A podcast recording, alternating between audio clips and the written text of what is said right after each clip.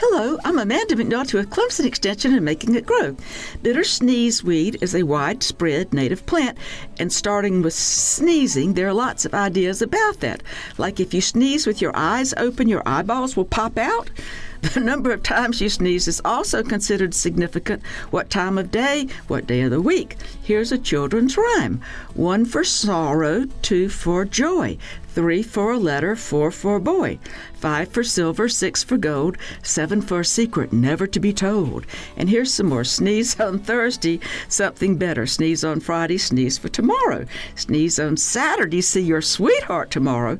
And if evil spirits left your body, that gave rise to Bless you to protect you and others from those threatening personas circling around.